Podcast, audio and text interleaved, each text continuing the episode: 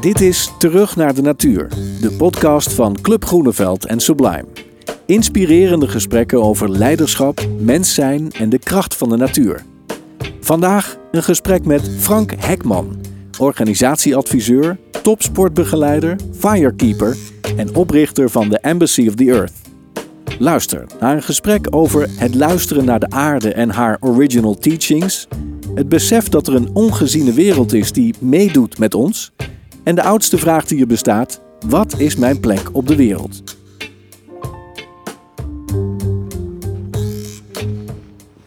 Uh, we zitten op een prachtige plek. Ja, dit is gewoon goed. dit is gewoon goed. Als we geluk hebben, heb je in die boerderij daar is een koffie. Dan kun je ook nog koffie en, uh, en appelgebak halen als we zin hebben. Nou, misschien dat we daar eindigen, maar misschien om te, te, beginnen, waar zijn we? Kun je dat misschien een beetje omschrijven? We zijn begonnen. Ja. Nou, we lopen hier in het Park Klingendaal. Een oud landgoed. Dat heel lang in uh, privébezit is geweest, maar nu toe is gevallen aan de gemeente Den Haag en ook op de lijst van natuurmonumenten staat. Ja, het is een, een heel prachtig park, want het is ook aangelegd, maar het is oud. Dus je hebt hier bomen van honderden jaren. En ik heb hier geschiedenis mee, want mijn uh, ouders woonden hier achter dit park. En mijn moeder leefde eigenlijk hier. Ze liep hier met haar honden. Ze is een natuurgids. Ze weet alles van dit park. Ze kent elke vogel die hier zingt. Dus het was voor ons uh, jonge mensen. En mijn zusjes wat jonger, kleinkinderen, ja, die gingen met oma in het park. En dan was je op avontuur. Dus en dat is ook wel een beetje mijn jeugd geweest thuis. En als je ouders dat heel erg die verbinding met de natuur hebben, dan, ja, dan leeft zo'n park enorm. Ik ben hier gewoon, als ik kom hier niet zo heel erg vaak, maar ja, ik ben altijd heel blij als ik er ben. En een prachtige dag, goed uitgekozen. Wacht, we gaan uh, ondertussen. Gaan we de Japanse tuin in. De Japanse tuin is toch wel bijzonder. Dit is een, uh, nou in Europa misschien wel een van de weinige echt een mooie Japanse tuinen. Aangelegd in opdracht van uh, de landheer van Klingendaal. Ik ben de, de jonkheer zijn naam vergeten. Maar ja, die hebben eigenlijk een, al die jaren een hele prachtige, strikt aan uh, de, de principes uh, beantwoorde Japanse tuin aangelegd. En die kun je eens per jaar, mag je daar even in. En toevallig is dat vandaag. Daar gaan we. Omdat alles in bloei is. Bijna zonde om hier doorheen te praten. Ja, nou, dus, uh, het interview zal zich nu tekenen door stilte. Heel goed. Oké, okay, gaan nu al de stilte in. Ja.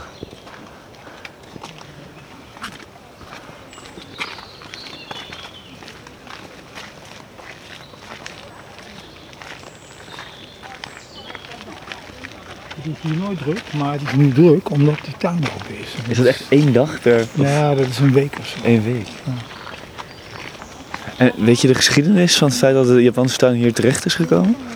Ja, die, die, die familie die hier woonde, die had ongelooflijk veel interesse in tuin. En in uh, tuinarchitectuur, want er staan ook de meest bijzondere bomen in dit park. En ja, goed, uh, de Japanse tuin is natuurlijk op zich een fenomeen, dus die hadden daar kennis van en die hebben besloten van dat willen wij ook. Dat bruggetje daar nemen? Ja, misschien even een beeld te schetsen, maar dit is dus midden in een soort ja, Nederlands prachtig park, Klingendaal. Stap je een poortje door en, en waan je in Japan met kleine watertjes er doorheen. Van die typische stenen beelden die tussen de bomen staan. Van die kleine stenen bruggetjes over het water heen. Ja, en de vormgeving heeft allemaal een betekenis. Dus uh, niets is aan toeval overgelaten als je naar Japanse architectuur kijkt. Dus alles heeft een betekenis, hoe de stenen liggen, welke soort planten er groeien. Je zult ook uh, boomsoorten aantreffen die je in andere delen van het park niet vindt. Dus uh, ja, op die manier, ik ben geen expert, maar je komt wel aan een hele andere wereld terecht. De, de grote architect in, in het begin van de vorige eeuw, Frank Lloyd Wright, in Amerika, dus een waanzinnige uh, indrukwekkende nieuwe architectuur heeft neergezet. Die werd, was hier het meest door geïnspireerd. Hoe, je, hoe haal je binnen naar buiten en buiten naar binnen. Als je in zijn, uh, studio keek. Ik, woon, ik heb jaren tegenover zijn studio gewoond in Chicago Oak Park. Dan had hij ook een, eh, een hele oude ginkgo tree. Uh, daar heeft hij gewoon zijn huis omheen gebouwd. Wat is dat? Een? Ginkgo tree, dat is een van de oudste bomen. Die zijn nog tweegeslachtig. Uh, ja, die, uh, daar heeft hij gewoon zijn huis omheen gebouwd. Wow. En Franklin Wright, dat is, de, dat is die, die witte villa waar hij heel beroemd mee is geworden, Ja. volgens in, in de natuur gezet. Falling Waters, uh, Taliesin. Je hebt er een in, in Wisconsin. En je heeft eenzelfde soort in uh, Arizona gebouwd. Ja, het was, ja, ik bedoel, hij is een godheid onder de architecten. Nog steeds. Maar uh, zijn invloed kwam eigenlijk echt uit, het, uh, uit Azië vandaan. Vooral Japan. En dan, is, en dan gaat het dus vooral over het, bin, het binnen- buitenlaat, buiten binnenlaat. Ja. Dus het is dus de natuur als onderdeel van. Hoe je, hoe je, niet, wij hebben het over mens en de natuur. Hoe gaan we dat in godsnaam overbruggen? We hebben er nu een probleem mee. Maar het is dus mens in de natuur en de natuur in de mens. Het is, het is, geen, het is geen split. Maar als je er een split van maakt, ja, dan uh, blijf je bruggen bouwen. dat, is, dat is eigenlijk een enorm dilemma. Eigenlijk uh, is de, het verschil zit hem in uh, je deel voelen en ervaren van de natuur. Dat je een deel bent van die natuur. Dat je dus ook vol participeert in alles wat natuur is. En dat zie je in dit soort uh, culturen veel makkelijker. Dat zie je ook in de Afrikaanse cultuur natuurlijk. De Maasai-cultuur, die hebben helemaal geen woorden voor die scheiding ook. Um, kan je kort een beetje jouw weg, die natuurlijk op, uh, veel kronkels heeft gehad en lang is geweest, maar zou je daar in algemene zin iets over kunnen zeggen? En dan misschien ook specifiek dan eigenlijk wat je net, aan, wat je net aanhaalde, hoe dat natuur en mens, de brug die er eigenlijk geslagen moet worden, maar eigenlijk moet verdwijnen, die er eigenlijk niet is. Hoe dat, zich, uh, hoe dat zich in jou heeft gevormd. Die split die wij als Westen gewoon hebben, hebben aangenomen, hè, de basis, dat rationalisme, de verlichting, hoe je het ook wil noemen. De industriële revolutie, die natuurlijk gewoon, dat ook gewoon echt een uitvoering is van hoe je rationeel dingen kunt, uh, kunt verbeteren, opschalen, produceren, al dat soort dingen zitten natuurlijk gewoon in, een, in eenzelfde gedachte die je dan, je, je principes zijn, dat wordt je DNA, van je blauwprint, je blauwdruk. Ja. Ja, dat, uh, dat, dat zie je natuurlijk in het Westen, maar dat zie je in de hele wereld nu. We zijn gewoon echt zitten in een world economy en ook landen zoals Kenia, waar ik dan nu werk, andere, ja, die hebben toch een heel westers model. Maar ze hebben ook een, een oeroude inheemse cultuur. Ik bedoel, daar, de early people from Afrika, zeggen ze wel. En die, uh, dat voel je daar ook heel duidelijk. Maar dus die, het feit dat je daar stammen hebt, neemt niet weg dat zij ook last hebben van die split. Want ja, ze hebben ook allemaal smartphones. Ze zien dat je met geld gewoon uh, dingen kan doen en je ook macht kan kopen. En nou ja, dus je ziet, er is niemand meer helemaal veilig. Eh, en, maar dat is een wereld dus die, eh, die, die speelt zich af in het economische eh, wereldtoneel, waarin je probeert om inkomsten te genereren, op wat voor manier dan ook. En dan is de corruptie ook zo hoog. En aan de andere kant, als je vader overlijdt, dan zit je gewoon in je indigenous culture. Dan ben je gewoon met een begrafenis van een week bezig, waarin als hij een beetje een belangrijke man was, niet 100 familieleden komen, maar duizend mensen. Hm.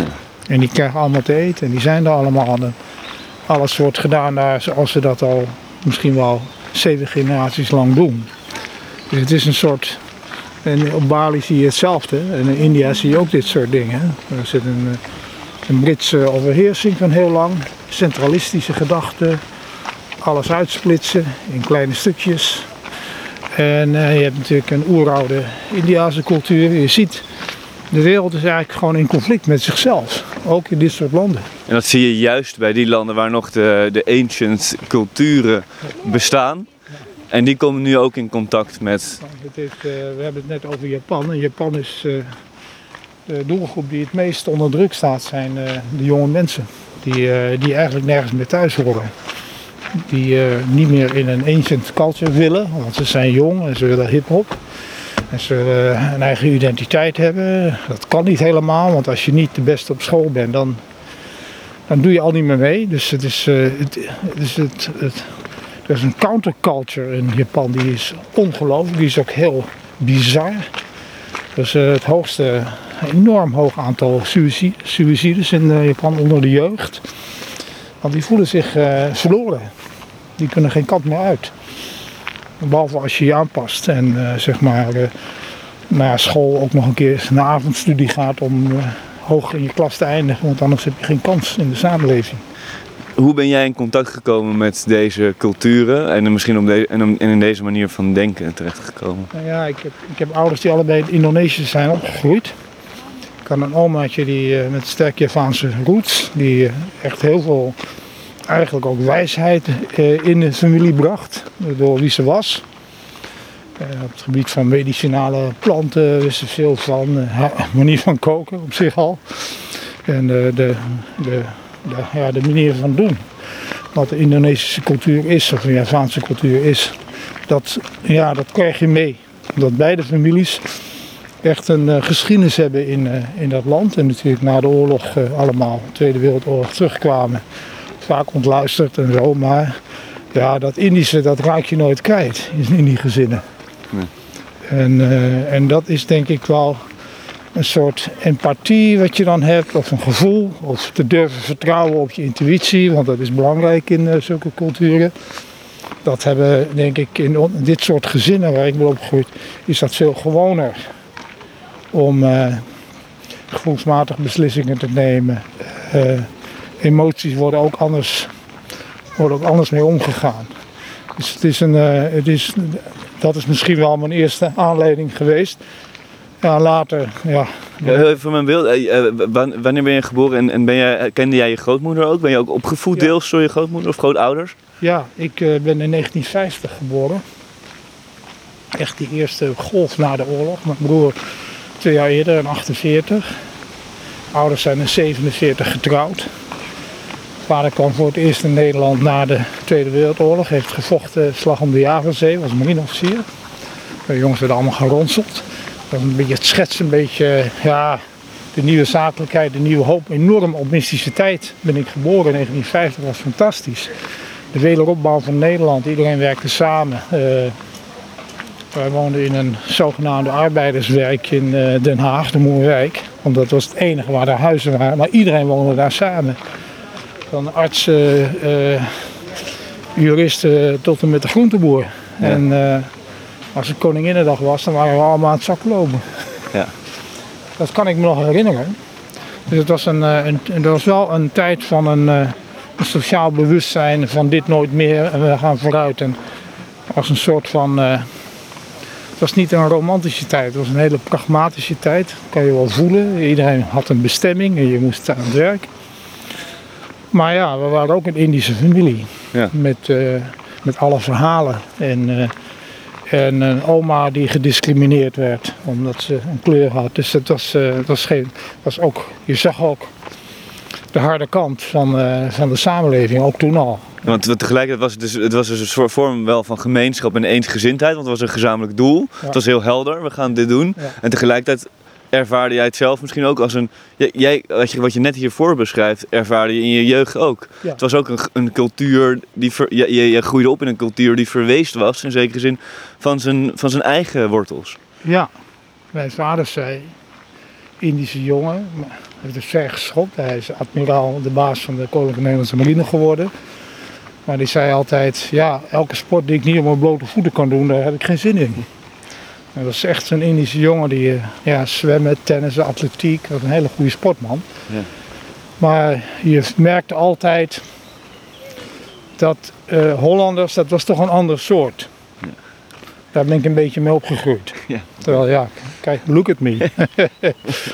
ik was blond, ik had eh, groenblauwe ogen, Hollands, dat kon haast niet. Dus eh waar ging dit over? En had je, daar- had je daar zelf ook la- last van?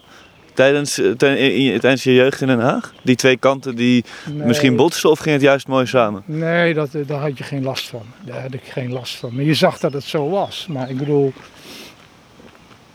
ik, ik bedoel, het is veel later pas dat ik gewoon bewust werd toen ik ging studeren. Ja, hoe. Ja, als, is dit nou de werkelijkheid? Ik was eh, geïnteresseerd in martial arts en ik studeerde Japanse kunsten. En zat op hoog, eh, op, eh, hoog niveau competitie te bedrijven. Wedstrijden te doen. judo, karate, later Chinees boksen gedaan. Vol contact gevochten, ook nog toen ik jong was. Tegen de weerzin in van iedereen om me heen. Maar ik vond dat ik het moest doen. Ja.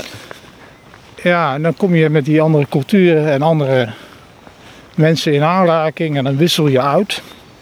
En dan kreeg ik les van een grootmeester uit Indonesië, in de Indonesische werkkunst in Parijs. En dan ging ik gewoon eh, vier keer per jaar heen. En, eh, En hoe, hoe, hoe begon je daarmee? nou, ik, was al, ik eh, had al heel veel sporten gedaan. Ik was, zat op de academie. Ik was eh 23, 24 jaar. Ja. Dus in de, in de kracht van mijn leven. Dus eh, dan krijg je, en wat ik vooral interessant vond, ja, die cultuurfenomenen. Hoe eh, ik s'avonds laat ergens op een appartement in eh, Parijs zat. En de grootmeester, die zelf misschien 35 was, mij uitlegde dat je met, met hoe noemde hij dat? Met, met kinetische energie of zoiets hij. Ja. Gewoon dingen kon breken. Dat je niet alleen maar fysieke kracht had, maar dat je hele andere krachten had. Ik had er wel eens van gehoord. Maar hij ging het demonstreren. Hij liet zien hoe je dat deed. Ik zat daar gewoon als getuige van, eh, zag ik gewoon dingen gebeuren die ik ooit had geleerd dat die niet konden. Zoals? Nou, hij, hij brak geen steen door de hard op te slaan, maar hij brak een steen door zijn hand erop te leggen en zich te concentreren. En ik zag het gewoon gebeuren. En ik had wel gehoord dat die eh, van die Chinezen, ja, die Indonesiërs, daar eh, willen we niet mee vechten, want die brengen alle spirits in. Daar wij, zijn wij bang voor. Maar hij was, eh, was een jonge. Vader was minister onder Sukarno geweest, ambassadeur op Cuba toen Sukarno viel. En hij was afgestudeerd in culturele antropologie. Cuba was een Havana. Is gewoon een slimme gast. Maar hij was ook grootmeester. En eh, ik, ik, ik, eh, ik voelde me met dit soort mensen. Omdat het veel meer was dan vechten. Dat was natuurlijk gewoon beseffen dat er, eh, dat er een ongeziene wereld is die gewoon meedoet met ons. Ook al hebben wij die buiten gesloten. Maar we zijn toch onderhavig. Kijk maar wat er nu met de aarde gebeurt. We kunnen niet ongestraft alleen maar nemen. Eh, die aarde die reageert en die is geloof ik gisteren op één dag eh, ontploft de vulkaan op Bali en eh, is er een aardbeving van eh 8.0 in Peru. Dus je krijgt, die wereld die is gewoon aan het, die moeder aarde die heeft een respons op wat wij doen. En dat is natuurlijk altijd zo geweest. Eh, Hier, dit. Ja. Ja, die bomen, als je door het bos daar loopt, dat is dus, dan heb je geen paden. En je loopt er doorheen. En je staat stil. En dan voel je opeens contact met het bos. En dan, zeg ik wel eens, hallo, iedereen hier, dank je dat ik hier mag zijn. Want ik ben eigenlijk bij jullie thuis, zeg ik dan. Te gast. En dan hoor je gewoon die bomen, hoor je gewoon reageren. Je hoort gewoon ruizen. Als je een gevoel voor hebt, dan merk je gewoon dat er iets gebeurt.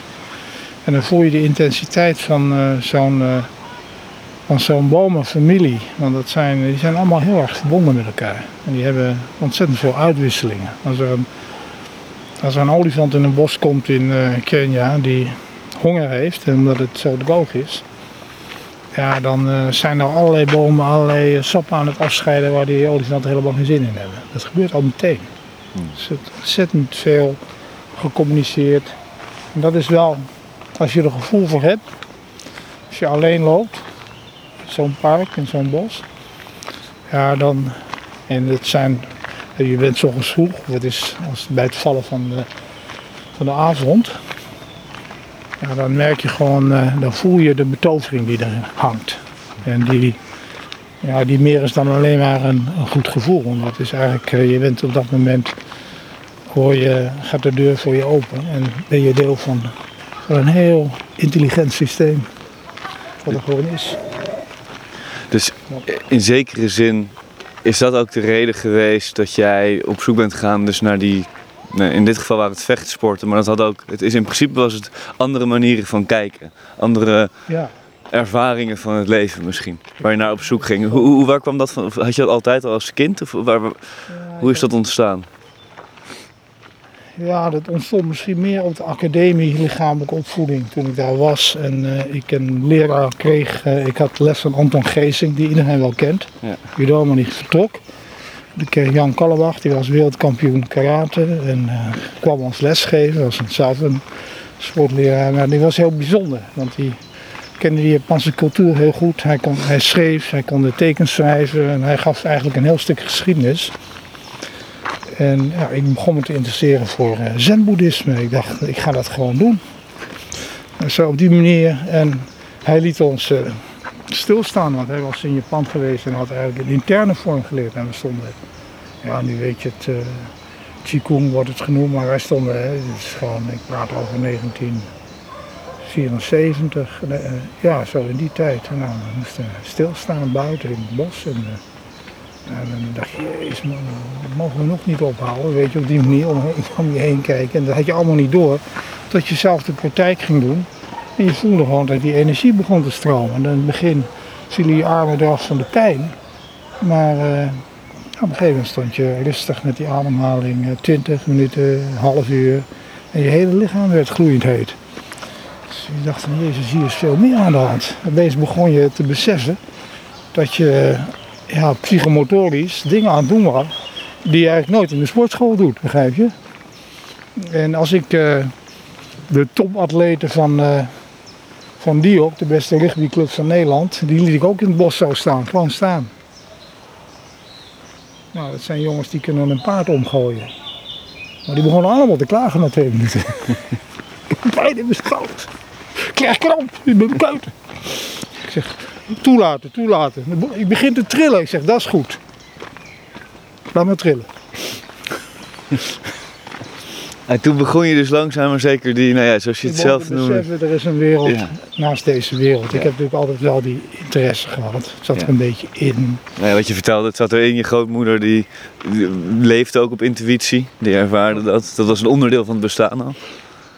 En wat ik las toen ik, eh, ik bedoel, ik was natuurlijk een beetje on, eh, onmogelijk joch in, de, in mijn tienerjaren, maar ik had wel interesse in duiding van, eh, van de wereld. Ik las de eh, biografie van Einstein en van andere denkers en daar ging ik dan eigen dingen over schrijven. Want ik weet nog dat ik misschien 17 was of zo en ik schreef een heel stuk over dat tijd de maatstaf van de evolutie was en waarom. Maar niet eh, chronisch, maar in een, een hele andere manier.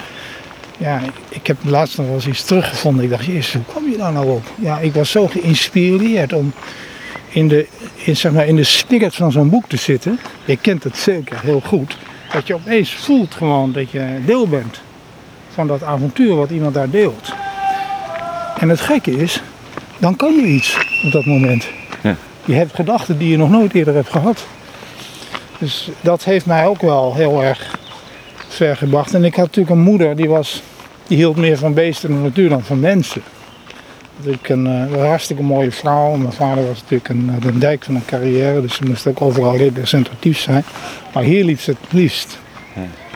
En eh, ja, Als je dan hebt over buiten- en binnenkant, is dat eh, grappig genoeg is dat ook omgedraaid dan. De buitenkant is dan als je moet representatief met iedereen meelopen en de buitenkant en doe maar zo. En hier was eigenlijk de natuur. En dit is waar de echte karakter of misschien is, eh, haar wezen naar boven Dit is kwam. heel belangrijk. Dus ze liep altijd een paar uur per dag hier. Ze was ook altijd een opvangplek voor allerlei beesten die verloren waren. En, daar zorgde zij voor en zorgde dat het terecht kwam. Dus, eh, en ze kan daar niet goed over praten. Ze was dat gewoon. Maar ze had bijvoorbeeld een boekenkast vol. Ik heb het laatst even op Facebook gezet. Over Afrika. Ze wist alles over Afrika. Was er nog nooit geweest. Ze wist er alles van. En zo erg dat ik op mijn twaalfde zei, ja, ik ga parkranger worden in het Paul Krugerpark als ik eh, later groot ben. Dus zij inspireerde jou ook. Ja, vooral hey, in dat verre, dat exotische, dat niet on, ongekende. Voorbij de Nederlandse grens, want wij hebben natuurlijk cultuur. Ja. Dat is wel, eh, maar daarom, zo ben ik eigenlijk, het werk wat ik nu doe is misschien nog wel natuurlijk aangezet door mijn tijd in Amerika, contact met uh, inheemse mensen daar. Ja, kun je misschien heel even die vanaf je 24 even misschien in vogelvlucht. Ja. Uh, want uh, ik weet dat je uren zou kunnen vertellen wat er in die tussentijd is gebeurd. Nou ja, maar kort, wat, wat jouw reis is geweest? 24 Academie Lichamelijke Opvoeding Amsterdam.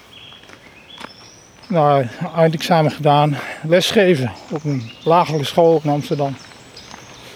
En ja, ik had behoefte om uh, meer te doen.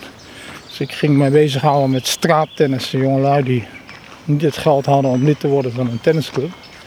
En dat was toch nog heel elitair toen. Om die gewoon te leren tennissen. Want uh, goede wedstrijdtennissers die worden niet in Wassenaar geboren. Die worden in de pijp geboren. Alleen daar boksen ze, niet tennissen. Dus ik dacht, ja, ik leer die gasten gewoon tennissen. Ik krijg tenminste een goede top. Dus heb ik een tijd gedaan. Dus maar ik ben in, uh, ik ben in uh, het Rijnlands Museum Oegstrees terechtgekomen uiteindelijk. En heb in uh, 1986 besloten, ik stop ermee. Ik vind het leuk. Ik heb nu 14 jaar les gegeven. Ik ga gewoon iets anders doen. Dus ik heb ontslag genomen. Ik ben in Amerika terechtgekomen, Chicago. Ook door de liefde, maar ook omdat ik iets nieuws wilde doen. Ik ben gaan studeren weer. Ik ben naar de universiteit gegaan, Loyola University. En daar had je een, een prachtig uh, centrum voor, uh, uh, Center for Organizational Development. En dan kon je ook je MBA doen tegelijkertijd. Maar dat is door de Jezuïeten aangezet. Dus er kwamen mensen uit heel de wereld kwamen daar eigenlijk gewoon leren hoe je communities moest bouwen. En nou, daar heb ik gewoon uh, een adult education. Je moest al een degree hebben. Dus daar heb ik met heel veel plezier mijn uh, masters gehaald. En ja, toen ben ik eigenlijk in Amerika gebleven. Ik was vader geworden inmiddels. En ben daar bijna elf jaar gebleven.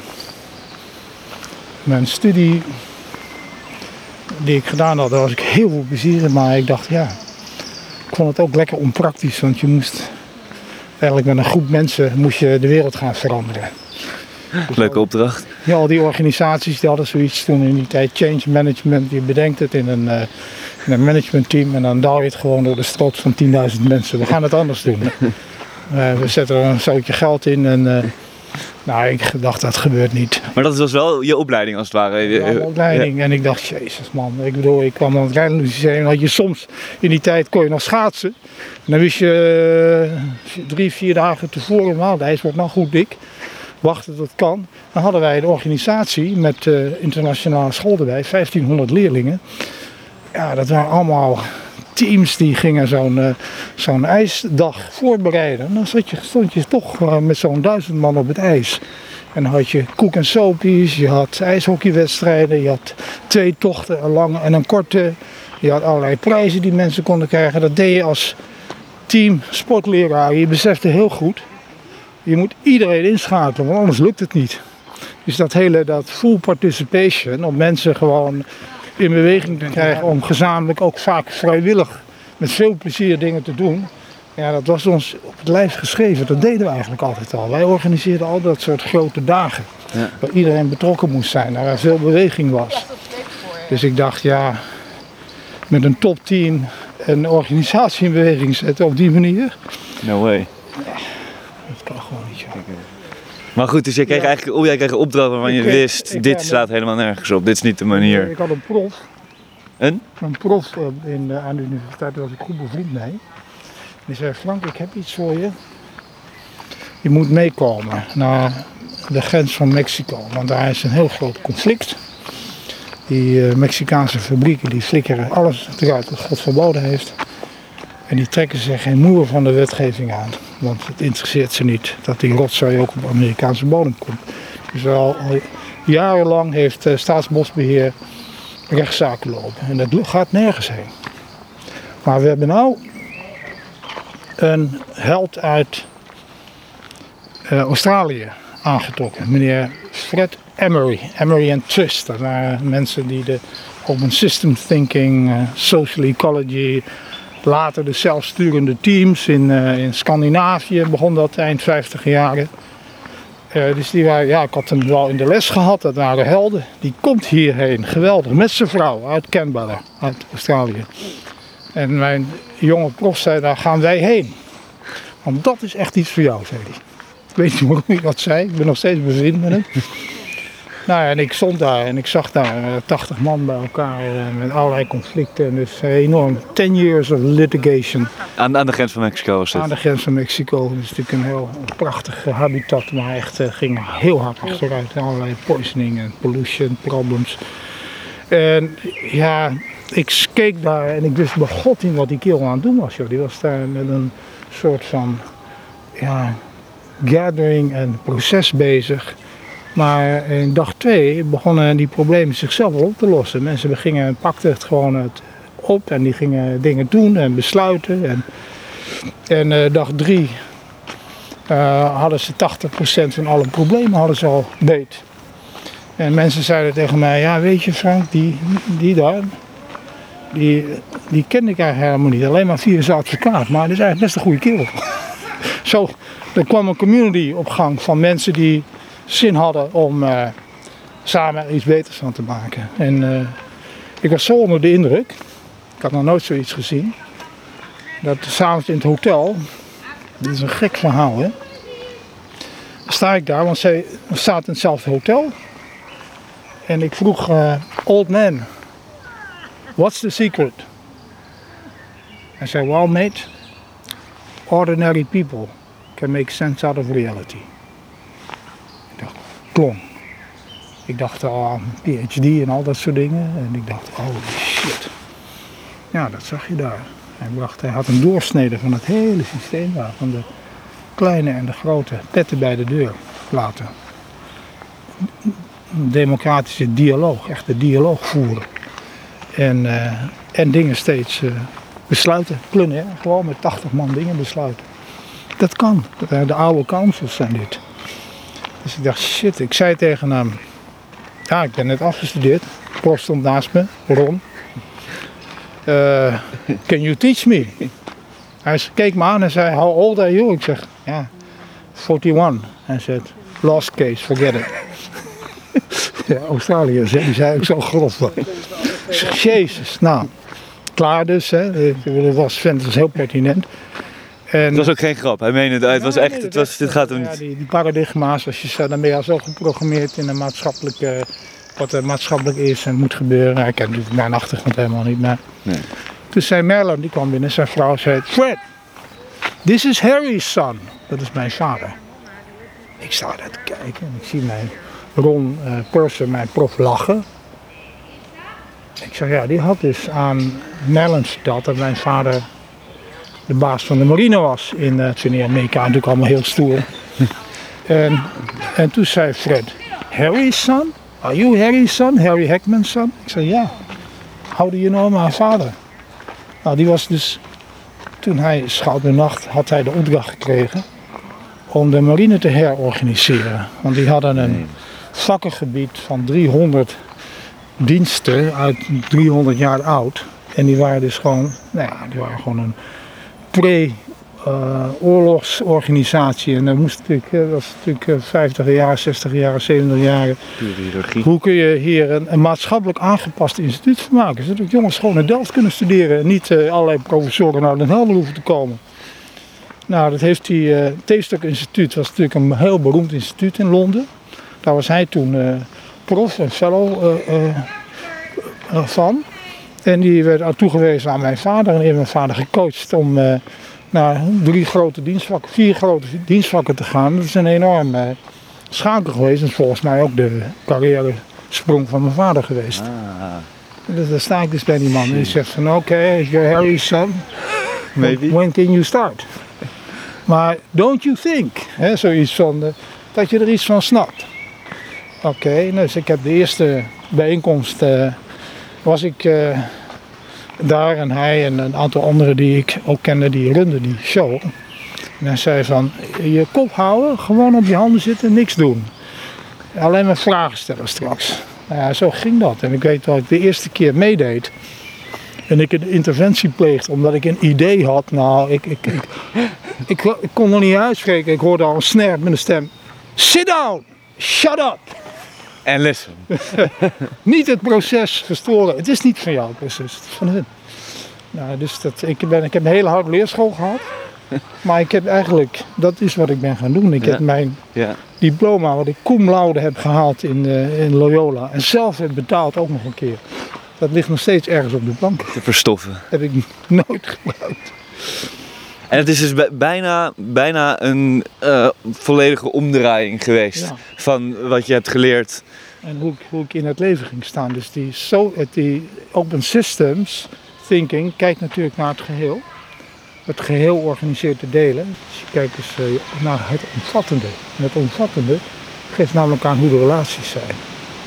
Als ik hier ga ecosystemen restaureren, veroorzaak ik misschien daar wel zes problemen. En toen nou, besefte ik dat. Toen heb ik eh, besloten om dat, eh, dat werk te gaan doen. En eh, dat was nog niet zo makkelijk, want stelde ik die dilemma's. Als je kijkt naar de, de, de design principles, dan is dat eigenlijk gewoon een participative democracy. Hè? Idee hoe je dus, eh, of hoe communities, ancient communities met elkaar werkten. De councils van tribal people werken zo. Maar in Amerika heb je natuurlijk, alles is een financieel contract.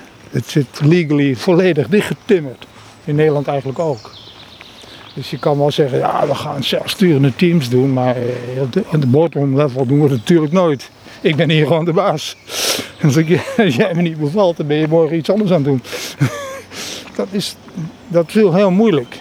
Iedereen wilde wel werken met ons. We hadden een groep.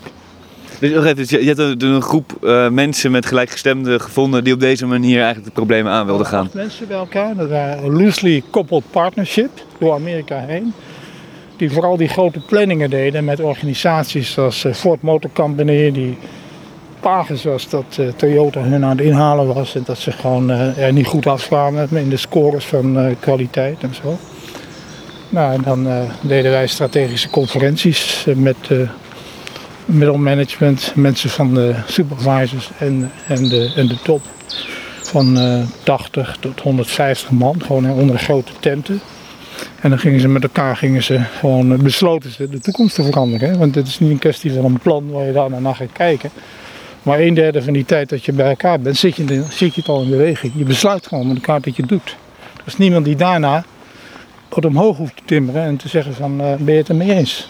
Iedereen die er is in die ruimte, die beslist eh, wat er dan gaat gebeuren. Dus je kan heel snel wenden. En als je in een crisis zit, is dat natuurlijk ontzettend fijn. Ja. Maar dat- Dus, dus je kwam wel binnen bij sommige bedrijven, maar wat je net al zei, eh, de, de hele cultuur was ingericht op een andere manier van besluitvorming. Ja, dus daarna, als ze klaar waren met die bevindingen, gingen ze natuurlijk toch van, van bovenaf naar beneden gingen ze dat sturen. En dat, eh, ja, dat, dat pakte soms helemaal niet goed uit natuurlijk. Want mensen hebben voor het eerst eigenlijk de ruimte gekregen om zelf te denken. En gezamenlijk ook eh, te ervaren hoe goed ze zijn. Ja, dan, moet je ze, dan moet je daar een soort van matrix van maken, begrijp je, met die mensen. En de lui die dat deden, die waren heel succesvol. Ik heb, ik heb natuurlijk lang in het bedrijfsleven gewerkt. Nou ja, lang, vijf jaar. En toen dacht ik, ik ben wel klaar, weet je. Ik zag gewoon ook wel, voor wie doe je het eigenlijk? En eh, ja, voor mezelf. Ik krijg goed betaald, maar het is goede ervaring. Ik leer heel veel.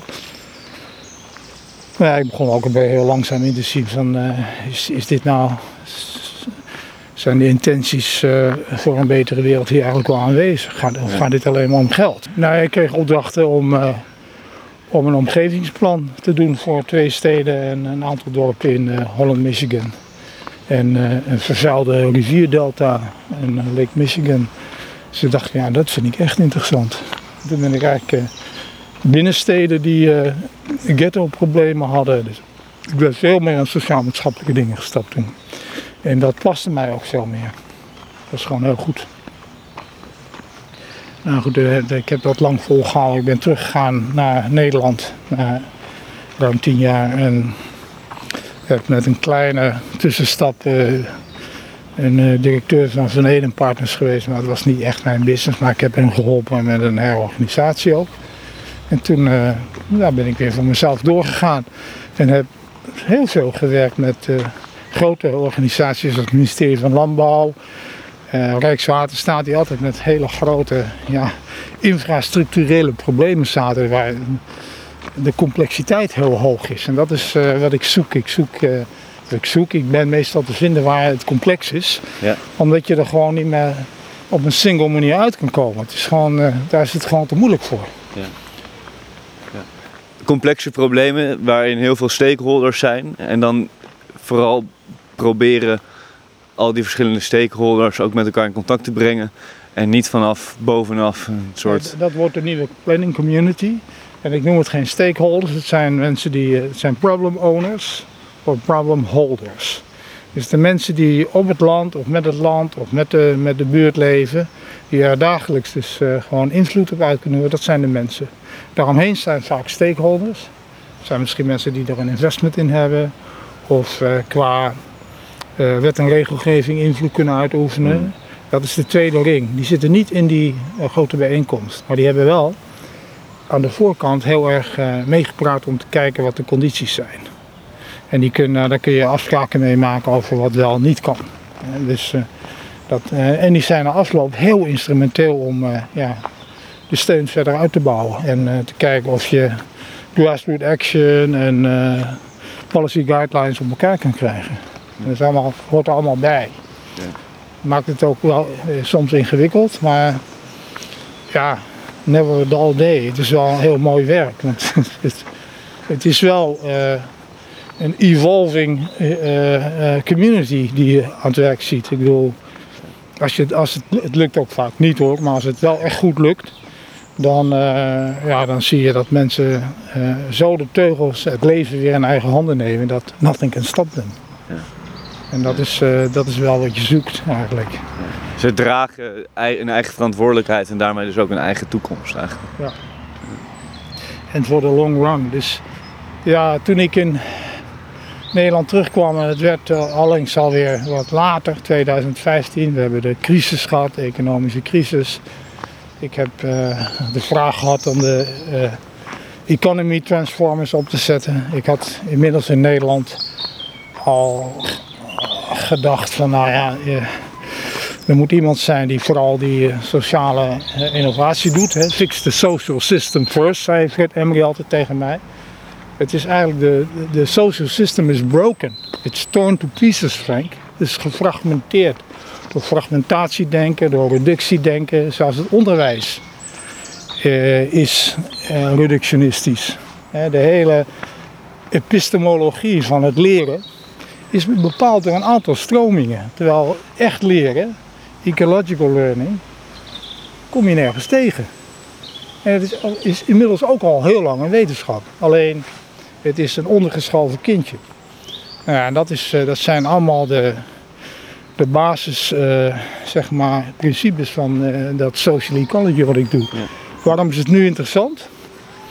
Omdat toen, nou, niemand was echt bezig met, eh, als je je omgeving scant met de natuur. Dat waren dus gewoon de markt en de directe omgevingen, directe invloeden. Maar nu is eigenlijk misschien wel- best wel het meest cruciale deel is van hoe leren wij mensen onszelf terug in die natuurlijke omgeving. In plaats van dat ik zeg hoe bouw je een bruggetje, zeg ik van nou, als je in een natuurlijke omgeving leeft en bent en daar moet iets gebeuren, dan kan je eigenlijk je leven verbeteren door in die natuurlijke omgeving een verbetering te maken. Dus wat in Messiah gaat of in India gaat, die zijn natuurlijk hun landschap aan het verbeteren, maar zijn ook gelijk hun economische basis aan het verbeteren daarmee. Dus hun, hun levensbehoud en hun levensvoorwaarden worden steeds beter, maar ook hun leefomgeving wordt steeds natuurlijker en gezonder. Dus je, je, je bent eigenlijk met mensen bezig met een klus die ze moeten klaren. Het is allemaal zand geworden, zou ik maar zeggen. Ja. Er groeit geen moer meer, mijn koeien kunnen niks eten, je moet steeds verder met die beesten.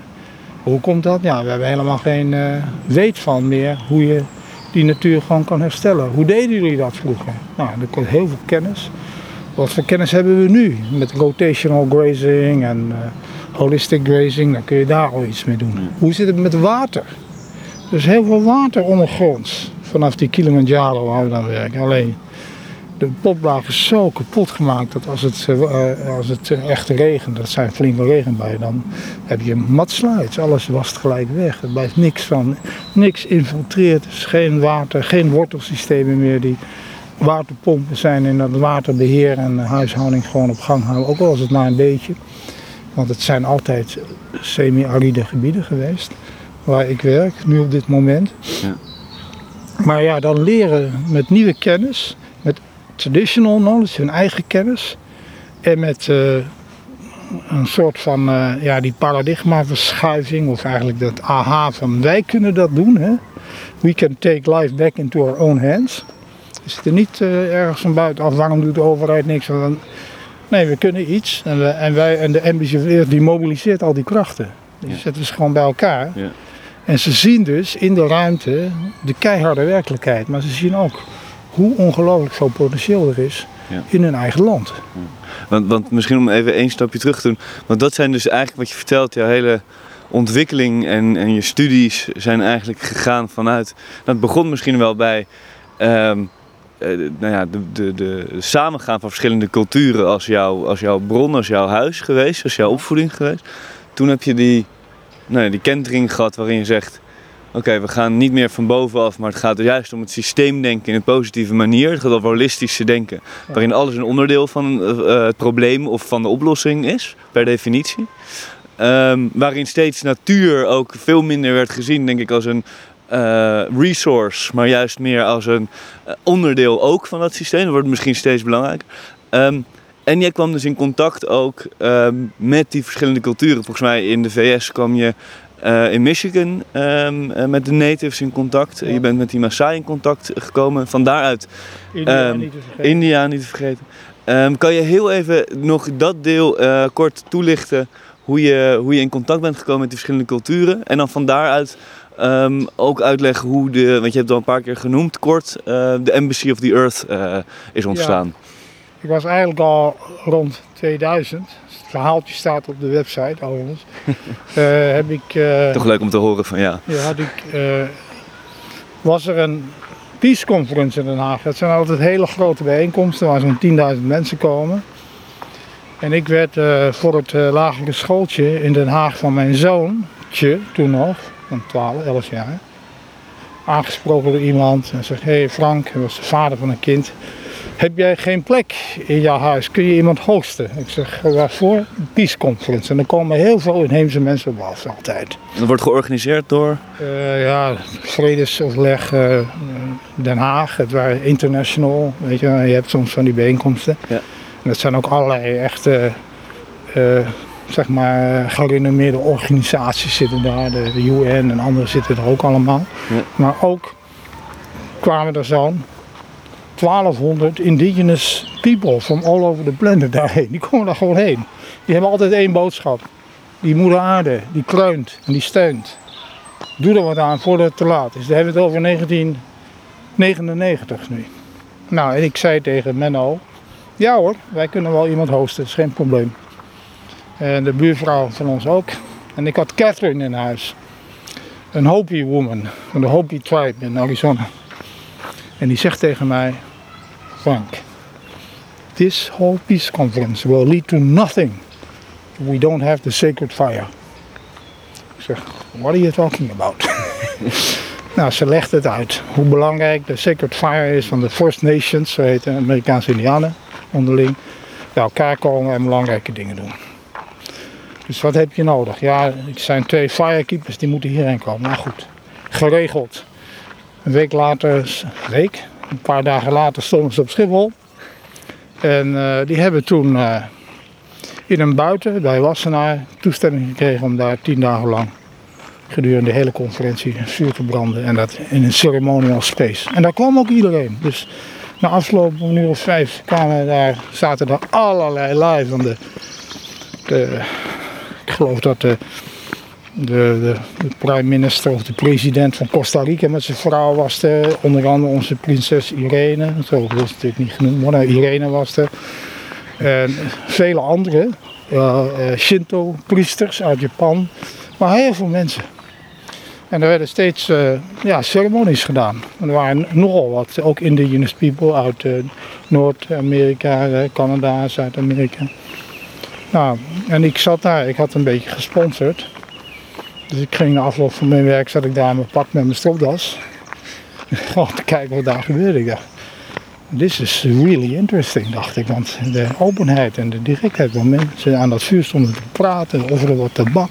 Dan kun je heel veel keer uitleggen hoe dat, hoe dat in zijn werk gaat? Wat gebeurt Nou ja, er dan? Zo'n vuur is eigenlijk een, eh, een oerhoud principe. Dat is eigenlijk een, eh, een centrale plek. En eh, zij zeggen dus dat als je dat vuur maakt en je eert alle richtingen, dat zijn dus eh, zeg maar, eh, dat is je kosmologie, hè, in het noorden, oosten en zuiden. Dat is eigenlijk wat die wereld gaande houdt. De as draait om Noord-Zuid en de zon, alle planetenstelsels, alles gebeurt eigenlijk in een voortdurende beweging. Dat weten wij ook en zij eren dat. Je kan er heel veel over zeggen, maar dat Ja. is in het kort. Ja. En dan wordt, eh, en zeggen dat vuur, dat is eigenlijk de verbinding tussen hemel en aarde. Het is niet vast, het is niet vloeibaar, het is eigenlijk geen gas, het is eigenlijk vuur. en eh, wat je doet is dat als je daar een intentie uitspreekt, dan word je groter dan jezelf. Dat doe je gemeenschappelijk, je kan iets zeggen. En daarmee eh, is vuur de messenger tussen heaven en earth. Die boodschappen die gaan overal heen. En eh, nou, dat kun je in ceremonie doen. En eigenlijk is het heel inclusief. Want iedereen die daar aan dat vuur zit en luistert, er wordt ook gezongen en gedanst. Die kan eigenlijk komen en die kan eh, iets zeggen daar. Dus je hebt een stem. Iedereen heeft een stem. Of je nou zes jaar bent of je bent 96. Dat is altijd goed. En eh, een jongetje van zes heet grootvader als hij daar staat, want hij is wijs. Eh, hij staat op de schouders van vele generaties. En de oudere is natuurlijk vanzelf wel grootvader. Dus, en ik heb dat meegemaakt en ik dacht wel, dit is ongelooflijk wat hier gebeurt. Eh, zulke mooie dingen gebeuren daar. En, en indrukwekkend. En de intensiteit en die saamhorigheid die daar kwam. En ja, ik, ik heb toen ik, weg, eh, toen ik die jongens wegbracht, hebben ze mij eigenlijk ge- gezegd van ja, jij hoort hierbij te zijn. Je bent eigenlijk een, we adopteren jou als een firekeeper. En dat heb ik eigenlijk niet echt geaccepteerd toen. Ik heb wel allemaal spullen gekregen van ze. En die heb ik een half jaar later ben ik eh, naar Amerika gevlogen. Met, om de spullen terug te geven aan hun mentor. Dat was Dale Thomas. Noah Ten uit de film. Zullen we hier staan? Een mooi plekje. Nou, daar, daar, dat, ik dacht van ja, dit moet ik gewoon niet doen. Ik had wel al minstens een vuur gemaakt in, in België ergens. En dat was wel heel bijzonder, moet ik zeggen. Maar ik dacht ja. Ze, ze kozen jou als het al ware uit als onderdeel. Ik ben een, eh, ik ben een Nederlander, Indische jongen. Ik heb er wel gevoel mee, maar doe dit niet, doe dit niet met mij. dus ik kwam die spullen terugbrengen bij Dale. Die vond ik in, eh, in de vliegende snelstorm in, eh, op een eilandje in Lake Michigan. En deel is Noah Ten uit de film. Dat is de, de film Down to en Earth. hij is een eh, hij is, ja, faithkeeper, spiritual leader van de Ojibwe tribe. Eh, ja, man met een geweldige levenservaring. Dus ik ben daar toen geweest en ik heb een eh, nacht alleen maar naar verhalen geluisterd. Zij analyseren niet en eh, het is niet ja, maar zo zit het. Indigenous people tell stories. It's about a narrative. En die stories die hebben allemaal ergens een haakje. en dat hoor je niet zo. Maar ik heb daar wel een hele nacht geluisterd en dan viel ik in slaap. En dan werd ik wakker en dan keek ik tegen een lachend gezicht aan en die ging gewoon weer door. En eh, ik dacht ook op een gegeven moment, ik moet iets zeggen. En ik vertelde iets over een moeilijke situatie waarin ik zat. Ik weet nog dat hij me bij mijn schouder pakte en zei... That's just the way you are, Frank. That's just the way you are. En ik dacht, oh, de permissie die ik kreeg van hem op dat moment. Die kwam zo diep aan, ik weet niet eens waarom precies, maar ik dacht, oké. Je kan dus ook in het leven accepteren dat je sommige dingen niet zo goed gaan, dat je, omdat je gewoon zo bent. Dus het was wel eh, indrukwekkend en de volgende ochtend eh, was Bruce, eh, de firekeeper, die kwam lekker uit zijn bed en die had keurig geslapen en die zei, well, Dale, what do you think? of Frank? Well, he's alright. He's got a lot to learn. En hij duwde me zo die tas in mijn handen weer. Dus nou, toen eh, was ik dus deel van, eh, van die groep. En, eh en Roes zei ook wel van, he will be with you. He's a shapeshifter. You will notice. En dat was ook zo. Hij was af en toe gewoon in de buurt. Dan dacht ik opeens, hé, ik moet aan een deel denken. En dan vloog er gewoon een vogel door haar in of zo op dat moment. Dus ik heb wel uh, het gevoel gehad dat hij er is. En ook uh, op een bepaalde manier uh, stuurt, ook die jongens. En, mij ook wel. En ik denk ook Rolf met die film. Dat is heel, heel duidelijk dat hij daar een rol in speelt. Want hij wilde eigenlijk nooit enig interview met Rolf hebben. En het laatst, na heel veel aanhouden Rolf heeft hij ja gezegd. Hij ging zitten, geen vragen, camera aan en ging praten. Drie keer uh, twee uur volgesproken. En uh, een paar weken later was hij dood. Dus hij is heel duidelijk iets nagelaten. Maar ja, dat heeft uh, zeker mij wel geïnspireerd om. ik was opeens deelgenoot van iets.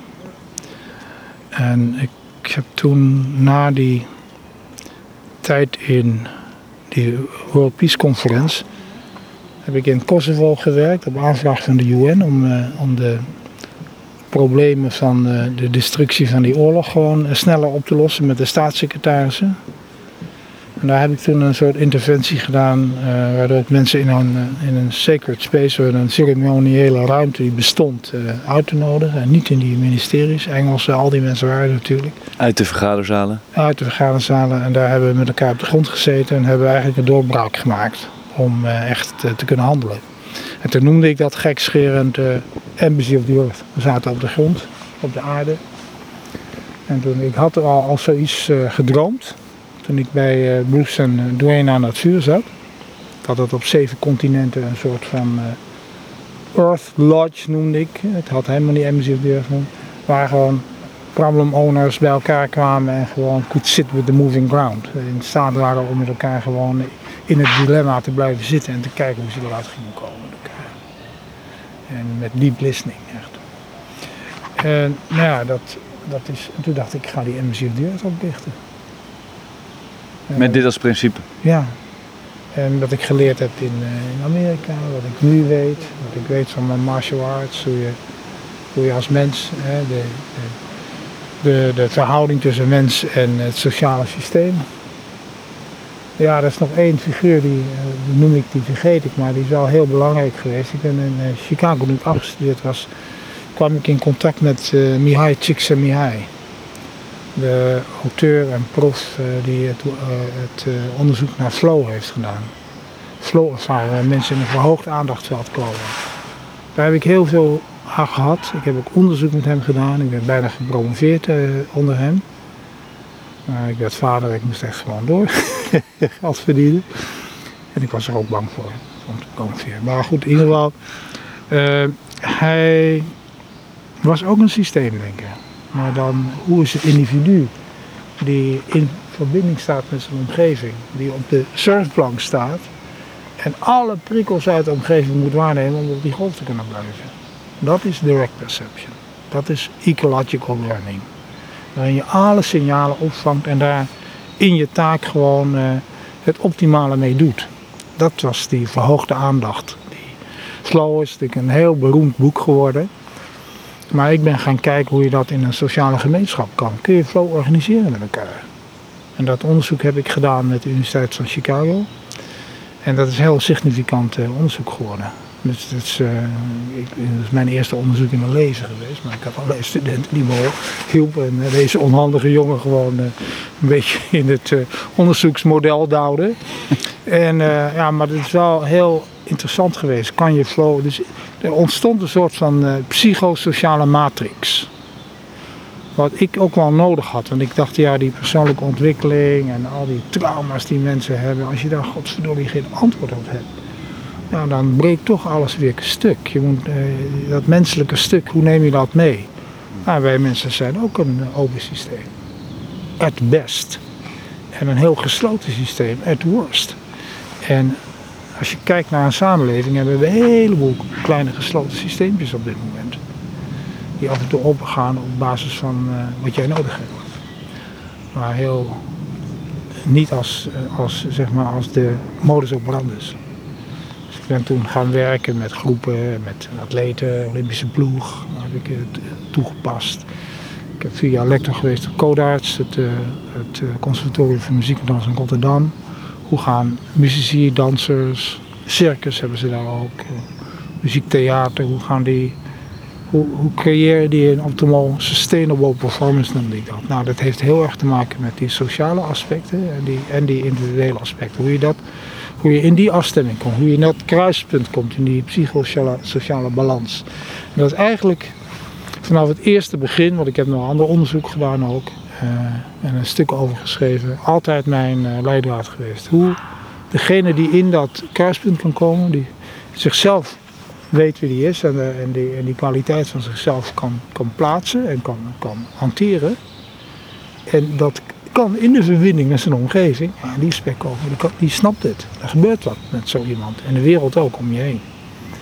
En daar heb ik heel erg uh, mee zitten kijken en worstelen. Ik heb een uh, eindexamenstuk in, op Loyola University heette ook de Leadership Dance. Het ging daarover. Degenen die in dat middelpunt staan, die hebben allemaal op Harvard gestudeerd, dat heb je ook allemaal nodig. Dat is allemaal hygiëne, zeg ik dan. Als je dat stukje kan, als je in dat middenstukje kan komen en dus in die verbinding kan blijven. Dus remember what it is to be human op zo'n plek. Ja, dan kun je, dan, dan you will have a ripple effect. Als je dan iets doet of besluit, heeft dat een enorm effect in je directe omgeving. Je, je, wat, je, je raakt mensen diep aan en er gebeurt meteen iets. Kan jij dat? dat is wel wat ik doe, ja. In mijn, ik bedoel, anders zou ik niet kunnen doen wat ik deed. Wat ik doe. Maar ben ik dat altijd? Nee. Ik zit soms ook gewoon in zak en as en I'm depressed. En I'm full of shit like anybody else. maar als ik moet werken en ik, uh, ik heb natuurlijk uh, de trial and error, heb ik, doe ik dit al bijna 30 jaar. Weet ik wel hoe ik mezelf kan uh, leegmaken om dat te doen, ja. Want eh, sterker nog, anders kan je het niet doen. Je, je moet heel veel signalen opvangen. Uh, nu net in Kenia, en dan zitten we met 140 mensen in een uh, tentenkamp aan de voet van Kilimanjaro en de zandstormen gieren om ons heen. Dan moet je alles kunnen waarnemen in ieder geval. Niet op alles reageren, maar je moet wel heel veel binnen blijven krijgen. Dat kan je ook niet te lang doen, want dan ga je kapot. Maar een paar dagen kan best. En uh, dat is wel een voorwaarde voor mensen die dit doen. En hoe maak je jezelf leeg? Nou, door heel, heel helder taak voor je te hebben. Je weet gewoon wat je moet doen. als een kunstenaar aan zijn beeld werkt, dan is hij volledig in overgave van zijn, van zijn activiteit. De activiteit neemt hem over. I'm totally immersed in what I do. Ik ben in flow. Niet voortdurend, maar op de momenten dat het ertoe doet. En ik organiseer me zo dat ik uh, er niet zoveel ontgaat. Ik heb wat mensen om me heen die ook kijken. Ik krijg, hoor de signalen, ik zie de signalen. En als er iets moet gebeuren, dan uh, ben ik er gewoon. En het proces is gewoon steengoed. Van zo'n search conference, future search, wat wij gedaan hebben. En ja, als je het voorwerk goed hebt gedaan en je hebt de, de juiste de rate system in the room, de mensen die een stuk van een deel van de puzzel hebben. En je maakt niet al te veel fouten, dan uh, gaat, er, gaat er een hoop gebeuren. En voordat je zo'n uh, die tent binnentreedt of voordat je gaat beginnen, misschien heb je iets van een ritueel wat je doorgaat voordat je, om jezelf open te stellen of om jezelf in het moment te krijgen? Nou, ik besloot jaren geleden dat die, al die uh, strategische search conference die ik deed. En in de industrie in Amerika, dan zit je weer zo'n four-star hotel op Dallas Airport, Hilton, en uh, in uh, air-conditioned rooms met kroonluchters, et cetera, et cetera. Ja, het, het werkte wel als je in die kamer bent, maar dan gaat iedereen weer fijn weg. En dan, ik zei ja, ik, toen ik de Embassy of the Earth ervoer in Kosovo, in Pristina, hoe dat gebeurde toen we echt met elkaar verhouden en heel intens met elkaar een week bezig waren. Dat ja, je, je moet ook echt de omgeving scheppen waar een community zich kan vormen. Je hebt maar, je hebt maar eh, een, een van vier dagen, joh. Dan moet, dan moet die community moet ergens staan. Die moet een, moet een gevoel hebben van uh, niets houdt ons meer tegen. Dus ik ben heel erg gaan kijken wat, eh, hoe je een community kan scheppen. Dat betekent dat je samen dingen doet, maar dat je ook zingt samen. Dat je, eh, dat je eh, storytelling hebt. eh, dat je allemaal, dat je heel erg met elkaar gewoon een kamp bouwt en dingen doet. Waardoor je dat versnelt gewoon eh, eigenlijk eh, in die soaktime, in die, eh, los van de opdrachten, ben je s'avonds natuurlijk ook met elkaar, dat dat eigenlijk continu doorgaat. En dat hoor je dan ook, de gesprekken gaan eigenlijk nergens anders meer over. Want we staan de wereld te veranderen of onze eigen wereld te veranderen. Het gaat over existentie. Dus dat doe je. En ik, de, de, de embassy heeft, werkt in vier ruimtes, dus ik ben een beetje afgeweken van de strenge sociaal wetenschappers. Er is een sacred space, het alfa en omega van alle beweging. Beweging begint in stilte en eindigt in stilte. Maar in die sacred space kunnen we ceremonies doen. Maar ik laat meestal de local mensen hun ceremonies doen. Ik, ben, zit niet eh, te wachten om mijn ding te doen, maar als er vuur gemaakt kan worden, zal ik dat zeker doen. Eh daar kan ook samen gekookt worden. Eh, eigen gerechten, Afrikaanse gerechten, Indiaanse gerechten. Meestal die vrouwen die er dan zijn, die zeg ik dan, eh, nou, neem iets mee, dat mag allemaal niet. Maar dan staan we toch met z'n allen te koken. En iedereen legt uit hoe ze koken en waar ze doen. We hebben een avond dat mensen zingen en met elkaar eh, dingen doen. Dus eh, in ashram, ik zit op gekke plekken in, in, in, Thailand in een ashram. Nou, we hadden een meditatietempel midden in een eh lelievijver. Nou, dat, daar heb ik natuurlijk de visioning of for the future gedaan. Kon niet beter. En er gebeurt ook van alles toen. Eh, ik heb vaak local musicians die ik vraag om eh, de onderstroom te spelen. Speel wat je echt hoort. Er zijn kunstenaars bij. Ik had nu ook weer een kunstenaar, een local artist. Eh, teken of verbeeld wat je ziet, wat er echt gebeurt. Wat is de onderstroom? Hoe kun je dat kenbaar maken in een tekening of in een, in een lied, wat wat dan ook. Dus dat speelt allemaal in zijn community mee. Dat ben ik in de loop der jaren gewoon gaan doen. Waardoor je ook echt in een ceremoniële, rituele beweging zit met elkaar. Maar er wordt ook gewoon, is een shared space, dan moet je keiharde analyse kunnen maken. Dan moet je alle data gewoon goed op een rij hebben.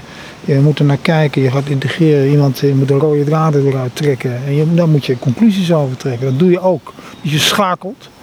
Van aan een vuur staan en eh, je wenst eh, de toekomst van het gebied eh, het mooiste toe. En een uur later sta je gewoon een analyse te maken over, over watersystemen met elkaar. En dat is eigenlijk ook wel, en volgens mij kunnen wij mensen dat heel goed. Wij kunnen, we hoeven die dingen niet buiten te houden, we hoeven niet te externaliseren. We kunnen heel goed sacred zijn, we are sacred beings. En ongelooflijk scherp en eh, rationeel at the same time. Goed denken heeft niks te maken met piekeren. Goed denken is een kunst. We zijn terug. Ja, we zijn terug. Ondertussen staan we op een, op een drie, eh, drie, drie sprong. Ja. Kies jij nog één, één, één laatste route uit? Korte even terug. naar de Oud-Hollandse tuin. Ehm, en ook daar, dus eigenlijk wat je zegt, die, de, de Embassy of the Earth is eigenlijk ja, is letterlijk ontstaan uit jou. ehm, eigenlijk uit jouw hele leven. Dus alles wat jij hebt Ja. geleerd ehm, zit daarin. Erin. Zat daarin.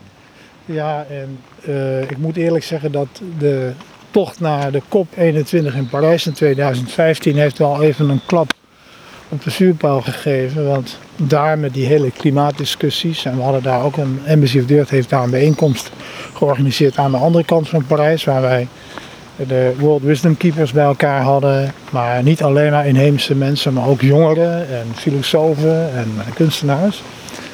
En die gevraagd van ja, wat is de story dat to unfold? Je kan natuurlijk alles eh, doen over CO2-emissies en carbon credits. Maar eh, hoe, hoe ziet de wereld er eigenlijk uit als die, eh, waar wij in kunnen leven? Uh, what's the story that wants to unfold? Want vaak zit je vast in je oude verhaal. Wij zitten nu vast in ons oude verhaal. We kunnen niet uit de trein zeggen, sommige mensen. Het is te laat. Gewoon pakken wat je pakken kan. Maar dat is gewoon niet waar. Dat verhaal wat zich wil ontvouwen, dat ontvouwt zich. En dat hebben zij, tien dagen holding space, hebben dat daar gedaan. En hebben dat ook gedeeld met de COP21. Want daar hadden we contact mee.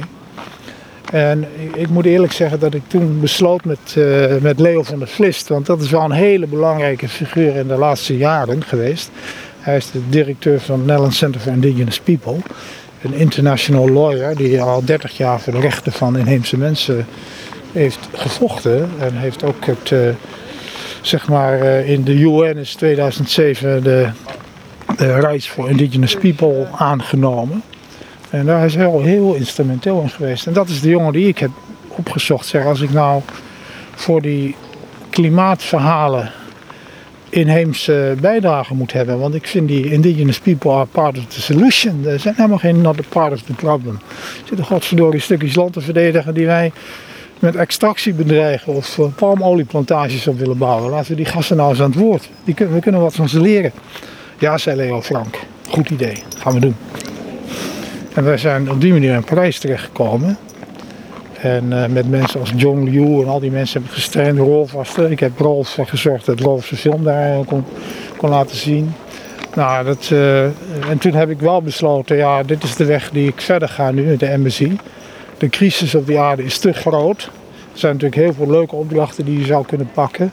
Maar laten we maar kijken of we met mensen, fix the social fabric first, uh, iets aan uh, regeneration kunnen doen. Kijken hoe we gewoon op en dan zie je toch heel vaak als je aan indigenous mensen denkt, die zijn, nou, die zijn natuurlijk enorm gemarginaliseerd en die hebben eigenlijk de grootste problemen vaak. We zijn daar zijn we gaan op inzetten. Ja. En je vertelde, wat mij heel erg interesseert is dat, ook als je misschien kijkt naar de afgelopen 50, 60 jaar in het Westen, zou ik dan maar even zeggen, dat er een verhaal verdwijnt. In elk geval het, het verhaal van religie verdwijnt steeds meer en meer. Uh, maar daarachter zit, als je nou religie, dat heeft vaak nog een negatieve connotatie, bij ons vaak. Maar daarachter zit eigenlijk de het vraagstuk naar wat is mijn plek op deze wereld? Dat is misschien de oudste vraag op het moment dat er het bewustzijn werd gecreëerd van de mens. Van wat, wat is uiteindelijk de rol hier? En jij vertelde dat een van de belangrijkste dingen bij de indigenous people is aan het vuur is storytelling is het verhaal, is het narratief. Dus het is ook een andere manier van denken, zei je eigenlijk. Het is eigenlijk. Het is de, de, de, totale individu wat wij allemaal hier zijn, dat is anders dan dat, narratief. Heb jij. Je vertelt nu eigenlijk ook over die, die conferentie en eigenlijk die Embassy of the Earth, wat daar ook gebeurt. Dus volgens mij wordt er ook een narratief uh, uh, geschapen of wordt een narratief gecreëerd met elkaar of gevonden. Hoe zie jij dat en, en hoe zie jij misschien het verhaal van, van, van ons niet het Westen, maar misschien van, want inmiddels zijn we gewoon één. inmiddels ervaren we dat we één wereld zijn. Hoe, welk narratief moet dat zijn? Of wat wordt het? Ja, dat narratief is zo interessant. Dat is, uh, als je inheemse mensen mee omgaat, dan ben je vaak geraakt door de manier van praten. En, sommige mensen kunnen het heel goed nadoen. Maar wat, wat je eigenlijk hoort, is dat zij vanuit een subjectief standpunt praten. Ze praten eigenlijk in hun ervaring en vanuit hun ervaring. En wij externaliseren onszelf heel snel. Dus wat we meemaken, dan gaan we naar kijken en dan objectiveren we wat we meemaken. Vertellen we ook nog een verhaal over, maar we zitten niet in het verhaal. We vertellen ergens iets over. En daar word je ook vaak heel moe van. Is eigenlijk, dat moeten we ook niet te vaak doen. Maar eh, dus die, het, het feit dat zij in hun cultuur uh, voor een heel groot gedeelte in die subjectieve ervaring dingen met elkaar delen, houdt die cultuur levend. En dat houdt ook het bestaan uh, vibrant. Het is, it is an exciting thing to hear a real story. Want iedereen die, kinderen die dat verhaal horen, die zitten in dat verhaal. Die worden meegenomen in de story. Dat is denk ik heel belangrijk, dat we dat bij ons houden. Dat wij ook weer, we hebben best ook wel. We are all indigenous to this planet. Hè? Wij ook. Ik bedoel, uh, waar je nou vandaan komt. Ik weet niet waar jouw familie oorspronkelijk vandaan komt in Nederland. Ik zie iets van een uh, hugenot in jou. Maar... Volgens mij niet. Volgens mij is het uh, Den Haag. Ja? En, ja? Een beetje oosten van het land. Ja, je, hoeft, je, hoeft nou, maar, je hoeft maar vier generaties terug te gaan en dan stonden we ook aan dat vuur. Dus het is, het is we remember. Hè? Remember. Member, je moet jezelf weer bij elkaar brengen. Dus het is niet zozeer dat jullie en wij. Het is meer dat wij dat ook hebben. Waarom kan ik daar iets? Omdat ik dat natuurlijk ook in me heb en jij ook. Maar ja, je bent wat geatrofieerd. Je moet het weer even oppakken. Als je een uh, been hebt gebroken, dan moet je ook weer trainen. Want iets na zes weken is dat been niks meer. En dat is het ook eigenlijk met die, uh, die uh, in je ervaring te kunnen staan en, en te kunnen beleven en daarover te kunnen praten terwijl je in die ervaring bent. Nou, dat is. Ja, de grote schrijvers kunnen dat. Die, die nemen ons allemaal mee. En in de verte het, het, vallen van de avond in de verte klonk het gelach, het schaterlach van een klein kind. Boem, eh, je hoort het, je bent er. En het blaffen van de hond. Dan weet je, oh ja, die ervaring heb je, die ken je. Dus het is in die subjectiviteit, daar hebben wij zo'n uh, achterdocht voor gekregen. Dat is infantiel, of dat is primitief, of dat is. Nou, er zijn allerlei prachtige woorden voor gevonden in de psychologie ook. Maar het is eigenlijk gewoon dramatisch. Iemand die subjectief is in een ervaring, die kan ook nog wel uh, de relativiteitstheorie uitleggen hoor. Dat is helemaal geen probleem. Snap je? Maar dat ben je dus, onmiddellijk word je dan gedisqualificeerd. Snap je? Dus we worden gedisqualificeerd in, in onze subjectiviteit. Ja, dat is jouw persoonlijke ervaring. Klaar.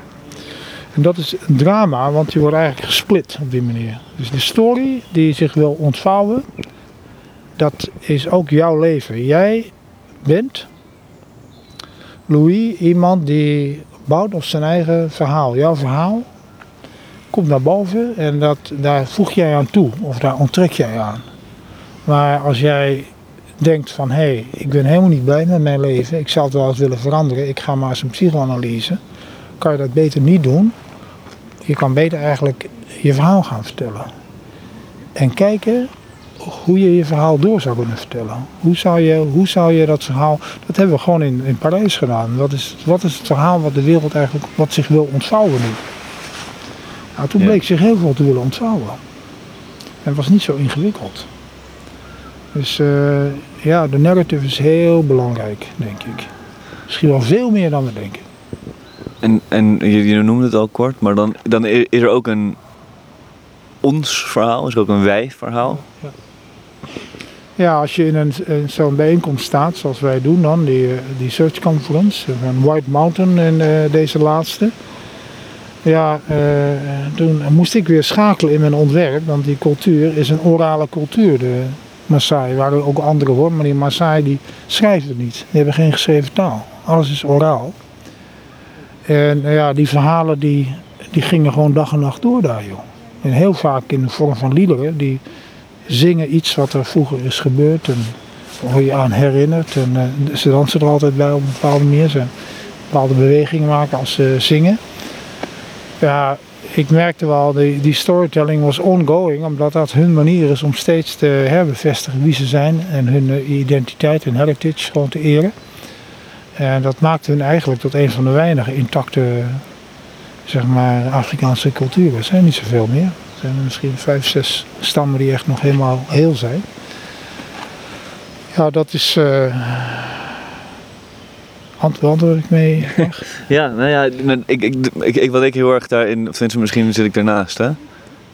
Um, maar ik, ik, hoe ik de vraag ook begon, in het begin van het, het, belang van een narratief en van een verhaal. Dus ik, ik denk dat, dat er een verhaal aan het verdwijnen, dat we in een tijd zitten waar een verhaal verdwenen is van een plek op, onze, op onze aarde en wie wij zijn en hoe we ons verhouden. En dan, als ik dan naar jou luister, dan hoor ik remember. Daarin zeg je, daar zit member, daar zit onderdeel van in.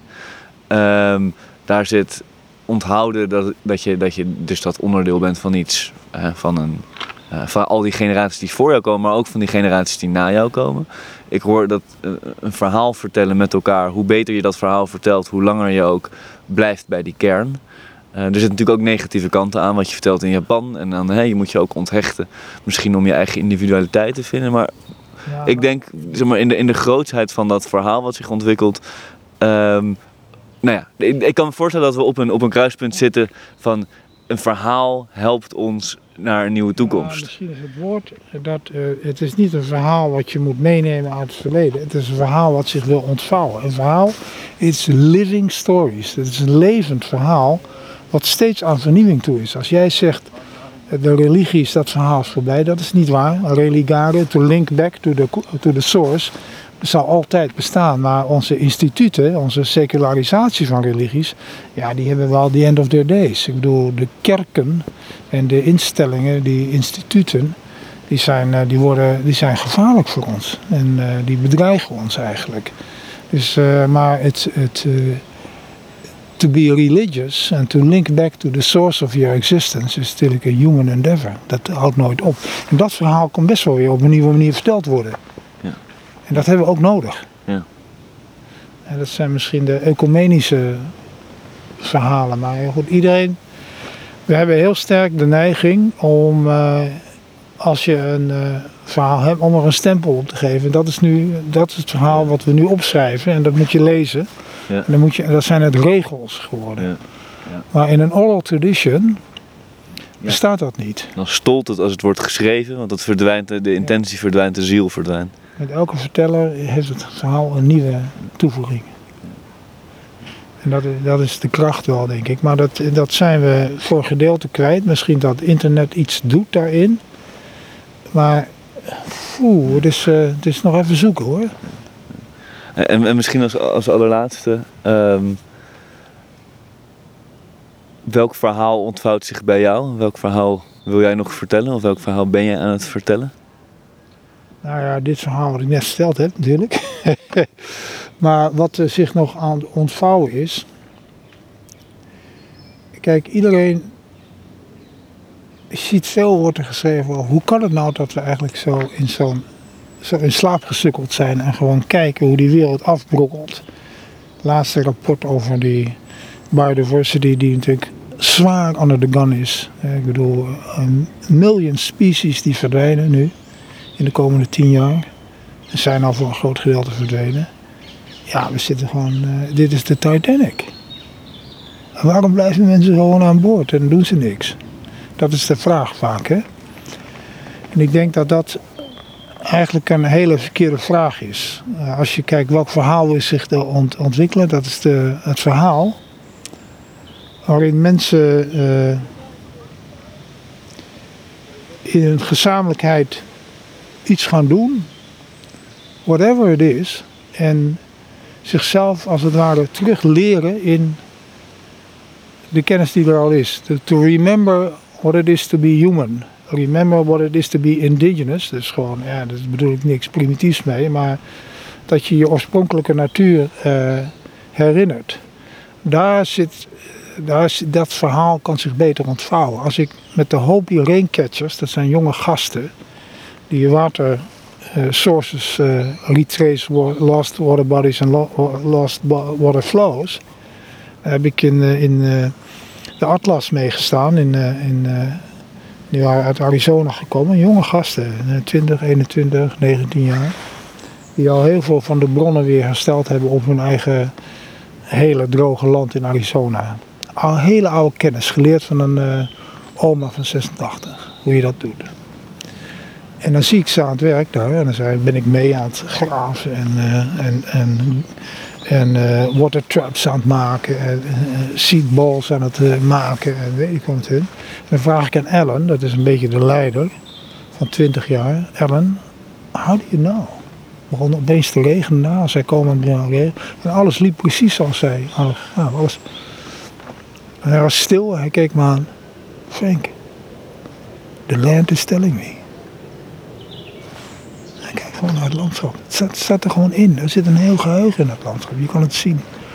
Alleen wij zien het niet meer. Wij gaan met ingenieurs, we gaan op een tekentafel zitten kijken waar wij kanalen moeten graven. Of Just Dig, het gaat allemaal honderden geulen graven op allerlei plekken. Omdat ze denken, ja dan gaat die regen komen, dan gebeurt er wat. Ik kan beter luisteren naar die original instructions. Dat is mijn hoop. Waar een verhaal heel veel inheemse mensen, of nou Zuid-Amerika, Aboriginals, Noord-Amerika, Samis, hebben het over de original teachings, de original instructions. Zij geloven heel sterk dat zij bij hun geboorte en in hun gemeenschap de opdracht krijgen van de creator, hoe ze die ook noemen, om goed te zorgen voor de natuur. En to follow the original instructions. Dus die natuur heeft bepaalde wet, wetmatigheden. Gregory Bateson zei het ook. If we could only think the way nature works, all would be okay. Dus als wij het verhaal gaan ontvangen, wij weer leren in wederkerigheid met die natuur wat we eigenlijk moeten doen om die planeet gezond te krijgen en het uh, verhaal tussen geven en nemen weer in balans. Hè? Want een ecosysteem is gezond when there's an, an, an, an uh, healthy exchange of energies with its environment and the system itself. Dus dat je een balans krijgt in de uitwisseling van energie, dat het reciprook is, dat het wederkerig is. En dat, dat je leert dat er een aantal wetmatigheden zijn in de natuur waar wij als mens niet omheen kunnen. Eigenlijk weten we dat wel, maar dat dat verhaal weer terugkomt en dat we dat gewoon ook eh, in Den Haag op school leren en dat we dat eh, toepassen als we met elkaar gewoon eh, landschap aan het herstellen zijn. Want nu vecht ik nog tegen het feit dat er een conservancy is die eh, een onderzoeksinstituut achter zich heeft staan en die zeggen nee, zo moet het. En die met een projectplan komen wat in Amsterdam ergens in een kantoor gemaakt is. En dan met geld komen en mensen in dienst nemen, inheemse mensen in dienst nemen. En zo gaan we het doen. En met de beste bedoelingen. Maar dat is niet het verhaal waar ik op hoop. Ik hoop op dat verhaal dat mensen zich schikken. En, uh, en will humble themselves for Mother Nature. Wat is dat verhaal? Dat zou wel gaaf zijn als we die original instructie. Want het gek is, die inheemse mensen overal hebben heel sterk gevoel voor creation. Dat er iets groots is wat ons bindt. En dat kunnen ze ook in hun goden neerzetten. Maar Wakantanga zeggen sommige uh, Noord-Amerikaanse stammen. Maar die gaan ook heel makkelijk naar de kerk, want volgens hen is God precies hetzelfde. Dus soms zeggen we, ja, gaan ze, waarom gaan die mensen nou gewoon naar een christelijke kerk? Ja, met Ambonese is dat, eh, de Molukse gemeenschap is dat ook. Ja, dat is gewoon hetzelfde. It's the same. Dus dat, dat heeft al zo'n grootsheid eigenlijk. Er zijn heel eenvoudige mensen die dat zeggen. Hè? Ja. Die gaan er dwars treden. It's, it's all the same, Frank. Er zijn gewoon heel veel vertalingen van die original instruction. Ja. En uh, ja, natuurlijk. Dus ja. terug naar die, terug naar die. Terug naar, naar de origin. Uh, to humble oneself for Mother Nature and understand, uh, listen deeply to how we should uh, live uh, in peace with nature. Dat lukt hier redelijk, moet ik zeggen. Ja. Op deze plek. Zulke plekken. Groene kan, als je, waar heb je het over, man? toch oké? Misschien uh, op het bruggetje vertelde je eigenlijk dat je, nou ja, wat mij betreft is zo'n gesprek ook altijd een soort ritueel wat je af, af hè, een moment van um, uitwisselen van energie, van samen zijn eigenlijk begin je, dat hebben we dan niet gedaan, begin je dat altijd met een, nou ja, met een manier van stilte, met een rust. En je eindigt het ook altijd. Kun je mij als einde misschien van dit ritueel meenemen in jouw slotceremonie? Ja, wat ik vaak doe. Kijk welke boom daar roept. Dat is die boom daar. Loop maar mee. Zal eens pakken? Ik pak iets, ja. Een rugzak erbij. Sjaal. Ga terug. Mooie slap. Komt uit Afrika? Dat is uh, Maasai. Die kreeg ik op bij, mijn vertrek. Oh, deze boom is verbonden met alle bomen in dit park, in dit bos. En heel vaak, als je ergens binnen gaat, dan offer je een beetje tabak. En dan zeg je to all my relations. Elke ceremonie begint vaak to all my relations. En waarom zeg je dat? Omdat je, als je dat hardop uitspreekt, zeg je dus ik ben met alles verbonden. And you remember that you are connected to all and everything, all that is living.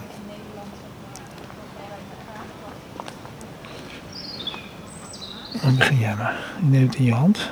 Je offert het gewoon aan de, aan de boom, aan de voet van de boom. En je zegt to all my relations.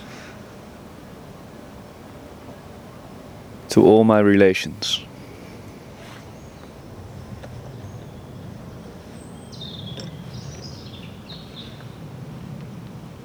to all my relations and especially to my mother, who only five minutes from here is buried under a tree in this park. We decided this is her place. Thank you for the love for nature and to all my relations.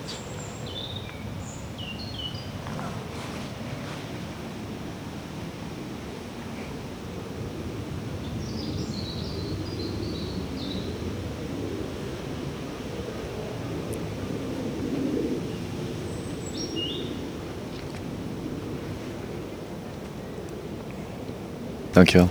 Thank you.